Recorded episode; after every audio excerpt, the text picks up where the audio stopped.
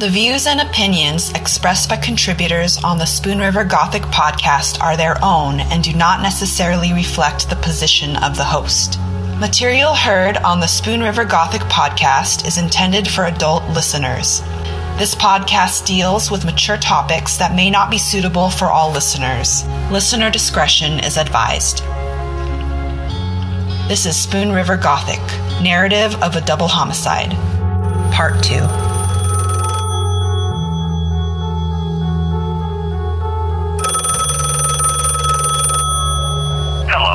Hello, no one is available to take your call. Please leave a message after the tone.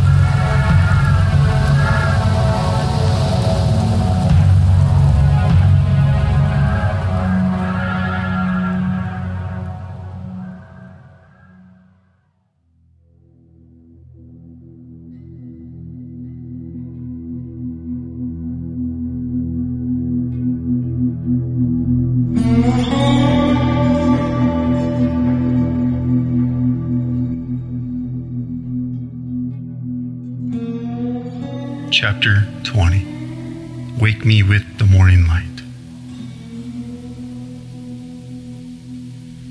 She looked back at us from the door, and I had the last impression of that beautiful, haunted face.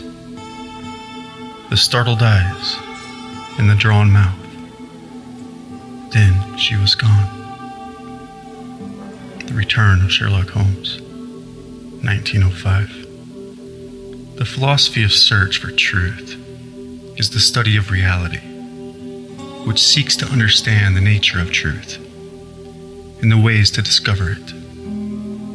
It is concerned with discovering what is real and permanent rather than what is fleeting or illusory. Thus, it is the investigator's duty, his creed to fervently seek truth, yet without temptation, corruption, or dereliction of duty.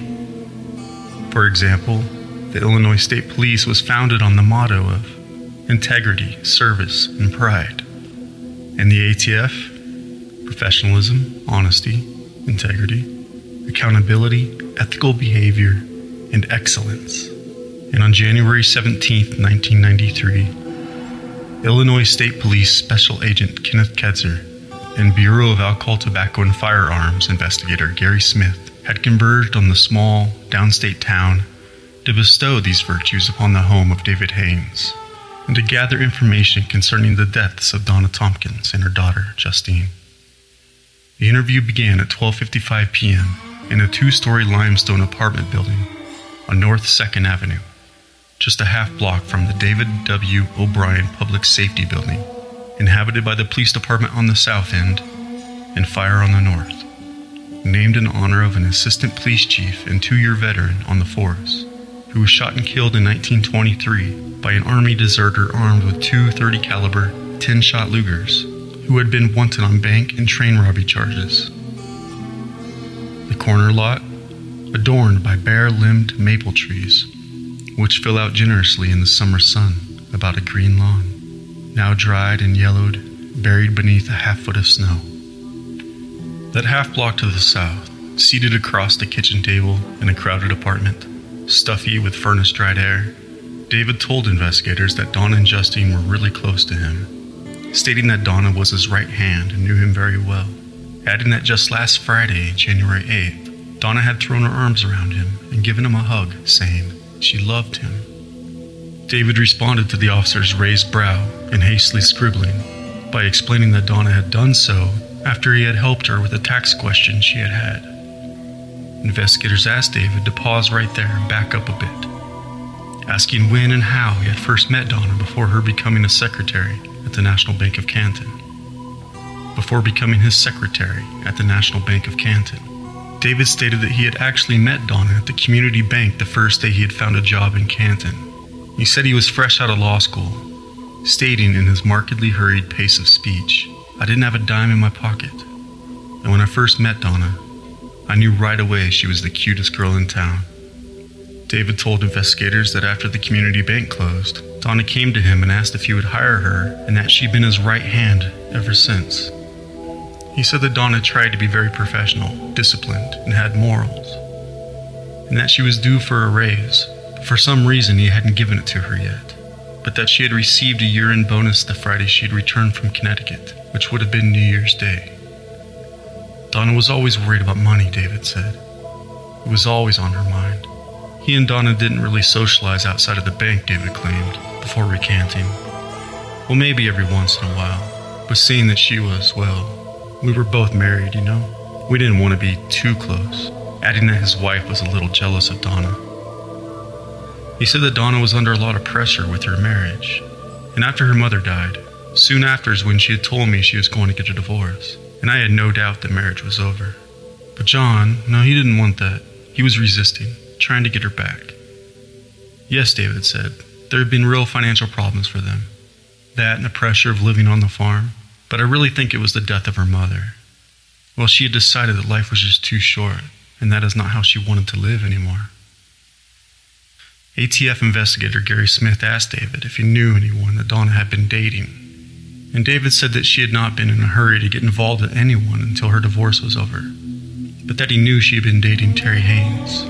No relation, he said. And that a guy named Rod Franciscovich had picked her up at the airport when she returned from Connecticut.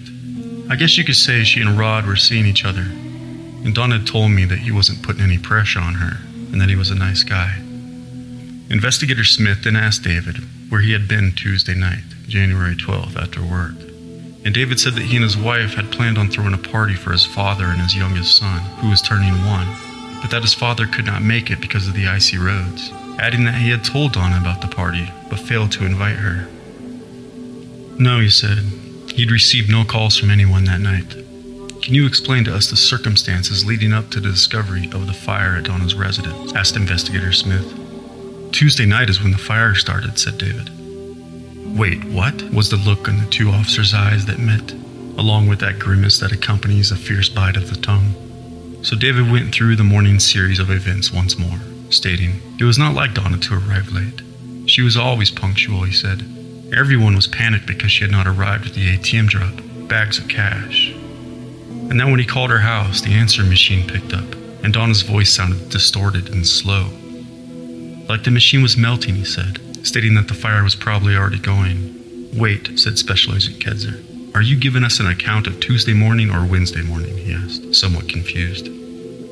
Ladies and gentlemen of the jury, remember, the fire was discovered by David on the morning of January 13th, 1993. Wednesday, said David, after we had called the YMCA to see if Donna had dropped off Justine at daycare yet, but she hadn't.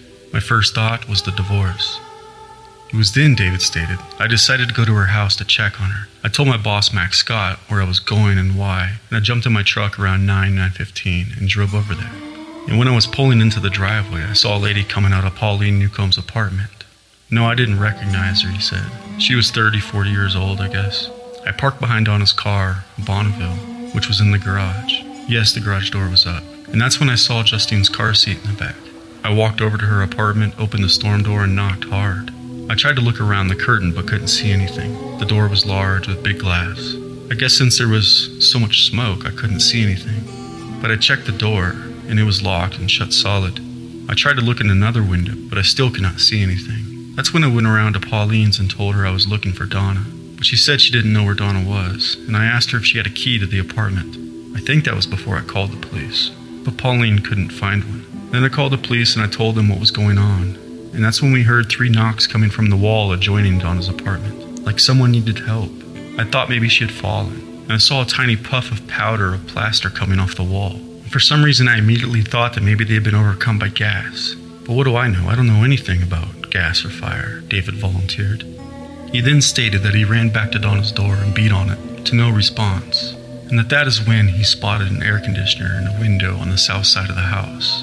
He said he took his gloved hands and pulled the unit out, and that smoke began pouring out of the window, that he panicked, and he believed he had tore a piece of metal off the frame of the screen door and then may have broken a hole in the door's glass with the metal. He said he reached in with his left hand to unlock the door, but he could not feel the deadbolt. So he removed his hand, took off his glove, and tried again, holding up his left index finger for investigators. I burned my fingerprint off, said David, but it's better now.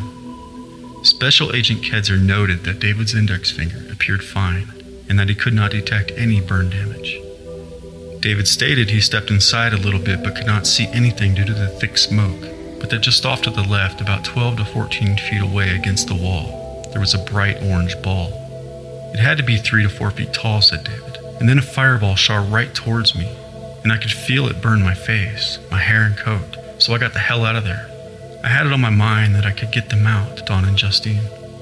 He stated that he had never been to Donna's apartment before, nor seen inside, so I really didn't want to go in, he said but bedrooms are almost always in the back of a house, which would have been in the east side of Donna's, by the garage. So I broke the south window and yelled inside. He said he had pulled a screen out and could see a bed.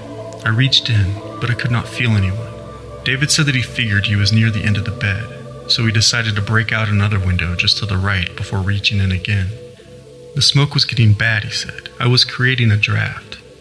And a guy from upstairs came down and broke out one of Pauline's windows and I asked him what in the hell he was doing. He was making the fire worse. David said that his boss, Max Scott, then arrived, and that he believed Max had told the police who had arrived out front to call the fire department. Max told me after I'd left the bank that he had given Donna another call, but said the phone just rang and rang and that the machine never picked up. And then the fire department arrived, and I felt like they were not really doing much. I even asked them to give me an asbestos jacket and some air. Hell, if they weren't going to do anything, I told them I'd go in. David said he tried to give the firemen a layout of the apartment, saying he thought there were two people inside, and that if Donna and Justine were in the room with the glowing dome, then they were already dead. Investigator Smith asked David if the bank was holding the house in a trust, and David said it was, adding, We have the keys, but I don't think we have one at Donna's apartment. Well, I don't know, maybe I do. And after a brief pause, David continued, stating, If foul play was involved, I sure hope I didn't destroy any evidence. What do you suspect happened? asked Agent Kedzer. I don't know. I suppose I have no reason to suspect anything, he said. As the interview was coming to a close, and the officers were gathering their notes and thanking David for his help, David interrupted, saying, I just want to clarify something I told the fire marshal the other day. Anderson asked Investigator Smith. Yeah, I told him that Donna did not smoke, but since I found out that she does, said David, well, did smoke. At around 2:30 in the afternoon, as the officers put on their gloves and made their way back out into the brisk air, David added, "Yeah, my brother's house up in Monmouth caught fire back in 92, causing the two officers to make eyes across the roof of the car." The next day, ATF agent Gary Smith and State Special Agent Kenneth Kedzer met with David once more to inquire whether the bank was in possession of keys to Donna's apartment. David removed four keys from the trust file in his office, and while handing them over, stated, I'm not sure if any of these will work, but that's what I have. The officers took a good look and then handed them back to David before leaving the bank empty handed. Due to the circumstances surrounding the fire, and previous information furnished by David Haynes, investigators felt it was necessary to re interview the trust officer. Feeling some of the information he had provided during his initial interviews seemed utterly impossible to have occurred as he had described. So, on the following evening, January 21st, Canton Police Sergeant heading up the investigation, David Ayres, called David Haynes up on the phone and asked if he would mind coming up to the police department to answer a few more questions. David agreed, and as he arrived at the station to speak with Sergeant Ayres and State Fire Marshal Ted Anderson, Special Agent Kenneth Kedzer and ATF investigator Gary Smith made their way out the back door for the Haynes apartment to speak with his wife Sarah alone. The art of investigative questioning. Ladies and gentlemen, let's keep in mind some of the tools of investigative questioning, shall we? Understand body language. Ask simple questions. Don't show all your cards. Create a kindred bond with your subject. Keep witness interviews on topic and direct. Create the illusion of trust. Don't give up too soon, and never forget the power of comfort and civility. At 6:15 p.m., within a small interview room inside the bowels of a single-story, mid-century limestone building that sat atop a slope of land on the corner of First and East Spruce, the interview began as David stated. I know what you're thinking, but I was not involved. In what? asked Sergeant Ayres. The fire at Donna, said David, before explaining yet once again the circumstances which led him to Donna's apartment in the first place and what he had done once he arrived. David's story remained similar to what it had been three times prior, yet a few new details had emerged. Some elements that investigators knew had happened had been left out, and David could not remember others they felt were invaluable and unforgettable. David had first stated that he could not remember if he had a glove on when he broke the window in the door and reached in to unlock the deadbolt. But now stated that when doing so he had lost his glove, and suddenly he fails to recall feeling any heat nor seeing any flames or smoke, when he had previously claimed to have endured upon first entering the front door a blast of fire. He also does not remember looking into the crack in the curtain, and officers noted that if David had truthfully done so, he should have seen the fire burning inside. When questioned again if he had observed any fire just inside the door, he said, No, I only took two or three steps. Was this after you removed the air conditioner from the window? asked Sergeant Ayres. It was, said David, again describing the smoke that rolled out of the window very heavy in columns, two differently colored columns, as he pointed at one of the chairs in the interview room, continuing. One was that color, gray, the other black. I'd never seen anything like it, he said. Fire Marshal Anderson then asked, Tell me again, what happened when you first opened that front door? Well, I walked in and I could see an orange glow across the room, said David. All right, said Anderson. What I'd like to know, given what you told me about the columns of smoke rolling out the window, I need to tell you that smoke in a house fire stays relatively constant height throughout the residence. And the air conditioner, well, it was no more than 24 inches off the floor. The way I see it, David, can I call you Dave? The way I see it, Dave, the way you describe things, the moment you opened the door, you should have been knocked over by a cloud of smoke or blown out from a backdraft. And you would have at least had to have been on your knees to see this so called glowing red dome. There would have had to have been less smoke, he said as he stood and threw up a hand. Look, I've been doing this for a long time, Dave. Trust me. Less smoke. Or I have to say, you did not actually walk into that house. Did you, Dave? I guess not, said David. I suppose maybe I didn't actually enter the apartment. So you didn't actually walk into the house, asked Anderson. Tell me, is there anything else you did or didn't do that we should know about? No, of course not, said David as Fire Marshal Anderson looked deep into his eyes, believing that David had just realized he was caught changing his story, and that this was something that David certainly did not want to do. Honesty and truthfulness are not the same thing, it is said. Being honest means not telling lies. Being truthful means actively making known all the full truth of a matter. Lawyers must be honest, but they do not have to be truthful. Was David Haynes one such lawyer? Honest, yet not truthful. In addition, studies have long shown that when reading or hearing a story, people seek to identify the casual and motivational forces that drive the interactions of characters and link events, thereby achieving explanatory coherence. In other words, the tendency to bend the facts to fit a convenient and preferred narrative. And detectives have a long history of forcing fabrications to become truth when wanting to solve a crime when wanting to appease a prosecutor, when wanting to get a guilty verdict. Oftentimes, they find themselves trying to smash a round peg into a square hole. Was Fire Marshal Anderson one such investigator? The state fire marshal's motto to train like it's real. Why? Because the state fire marshal is primarily responsible for fire training, teaching, and thus mastering every aspect of the nature of combustion and prevention. This fire was intentionally set, said Anderson, attempting to surprise David. We know that flammable liquids have been poured inside the apartment and intentionally set on fire, he said, careful not to make any mention as to where the liquids were poured. Do you know what I'm talking about, Dave? I don't, said David. I don't know anything about that. I don't know anything about any flammable liquids or how the fire started. I told you everything I know and everything I saw. Everything happened just as I explained, I told you. Did you set the fire, Dave? No, of course not. Of course I didn't set the fire. Dave, it is in our opinion that you are not telling the truth about what you did or saw that morning. And as Anderson took a seat and scooted his chair closer to the now quite flustered interviewee, he said, And Dave, what's this you told the insurance investigator? Something about if we find a fingerprint on the deadbolt, it's yours? Why would you say that? None of this adds up, Dave. Look, that's what happened. I opened the door, and everything I told you is true, said David, as Sergeant Ayers noted a rash breaking out from David's neck to his forehead. Fire Marshal Anderson continued to drill David, believing that though he did not want to retract a false statement, what David was claiming was utterly ridiculous. It's no big deal, said Anderson. Just admit it. It didn't go down this way, did it? I mean, it's impossible. Can't you see it, Dave? It's impossible. I don't understand why you would not just save yourself some trouble and tell us the truth.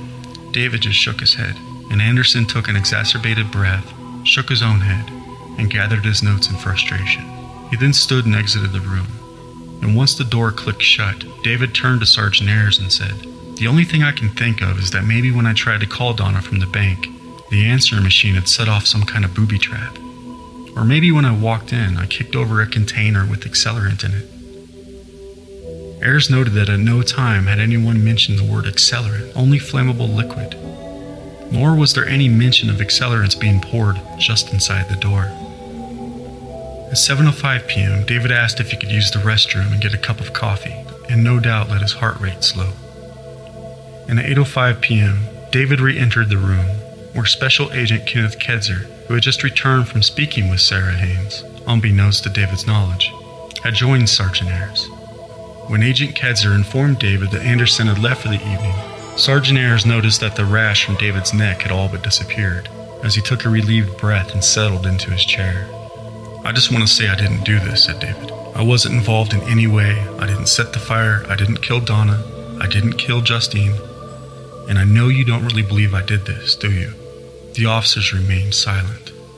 Look, I know you don't really believe I did it. I know you're just doing your job, said David, repeating continuously that he wanted to help solve the case in any way he could, reiterating, I know you don't really believe I did anything wrong. You're just doing your jobs. How did you know that Justine's bed was located along the east side of the house? asked Agent Kedzer. I didn't, said David, but I was in the apartment about one month before they moved in. You were never in the residence while Donna and Justine were living there he was asked. Never, said David. Look, how much longer is this going to take? I need to call my wife. And at 9:42 p.m., David used the restroom again, got a fresh cup of coffee, called his wife Sarah, and learned from her that Special Agent Kenneth Kedzer had just been there interviewing her. And when David returned to the interview room, he was now irritated and noticed that Sergeant Ayers had been replaced by ATF agent Gary Smith. What game is this? he asked himself. Agent Kedzer reinstated the interview at 9:51 as David immediately began to deny any involvement once again with the fire or the deaths of Donna and Justine. Look, I know you're just doing your jobs, he said. There is no way you actually believe I do something like this. I mean, I really want to help you guys, and I will do anything I can. I'd love to help solve this and find out who did it as much as you. I'll do anything I can to get to the bottom of it. I mean, I want to solve this, figure out who did it, you know? Anything I can do, just let me know. I'd be more than happy to help. I mean, I'm sure I can help. I'm an observant guy. I'm usually pretty aware of everything going on around me. For example, on Tuesday, I noticed that Donna was in a bad mood. She even snapped at my boss, Max Scott. She was really disrespectful to him. And then later that day, she came to me complaining about Joanne calling into work. Joanne had been sick that day, so that meant extra duties for Donna. And she was going to miss a dentist appointment or something like that, David continued. The investigators were getting no further with David, and they decided to conclude the interview at 10:48 p.m. So how did our investigators do? It was concluded that the information and details he had provided did not conform with the circumstances found and revealed by the fire scene. And all the investigators who worked the actual fire scene had agreed that Donna's account of what he saw simply could not have occurred as he explained. And as David exited the room, Sergeant Ayers approached him to thank him, asking him within the confinement of a firm handshake if he'd be willing to submit to a polygraph examination conducted by the Illinois State Police. Um, I don't I don't think I'm really interested in doing that, said David. No, I don't want to do that. At least not until I speak with some people. I can't promise you anything. And at 11:10 p.m., David exited the O'Brien Public Safety Building climbed into his mustard yellow Toyota pickup that cranked over slowly in the bitter chill of the night, and drove the half block home to his awaiting wife Sarah and their two young children, who lied soundly asleep, peaceful and safe in their beds. Prayers still aloft in the furnace dried air. Now I lay me down to sleep. I pray the Lord my soul to keep. May God guard me through the night and wake me with the morning's light. Amen.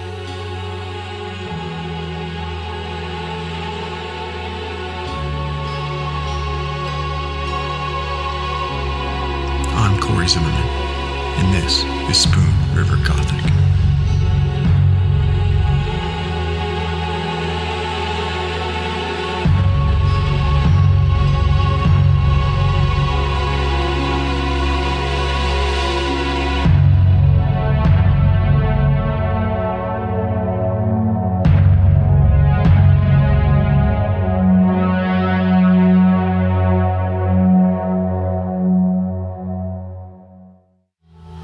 River Gothic is a production of Lonebird Media in association with CZ Studio and Radio Verite. The show is produced by August Olson, editing, directing, and producing by Corey Zimmerman, audio mastering and engineering by E Mastered. Research is done by Anne Marie Cannon, Chelsea Mesa, and me, Jinra Illustrissimo. Spoon River Gothic is written and hosted by Corey Zimmerman. You can follow the show at czstudio.works and read the blog at spoonrivergothic.com. Show some love by leaving us a rating or a review on Spotify, iHeartRadio, Apple Podcasts, or wherever you get your podcasts. And stay tuned for the next episode as we dive deeper into the Donald Bull case. Thank you for listening. This is Spoon River Gothic, narrative of a double homicide.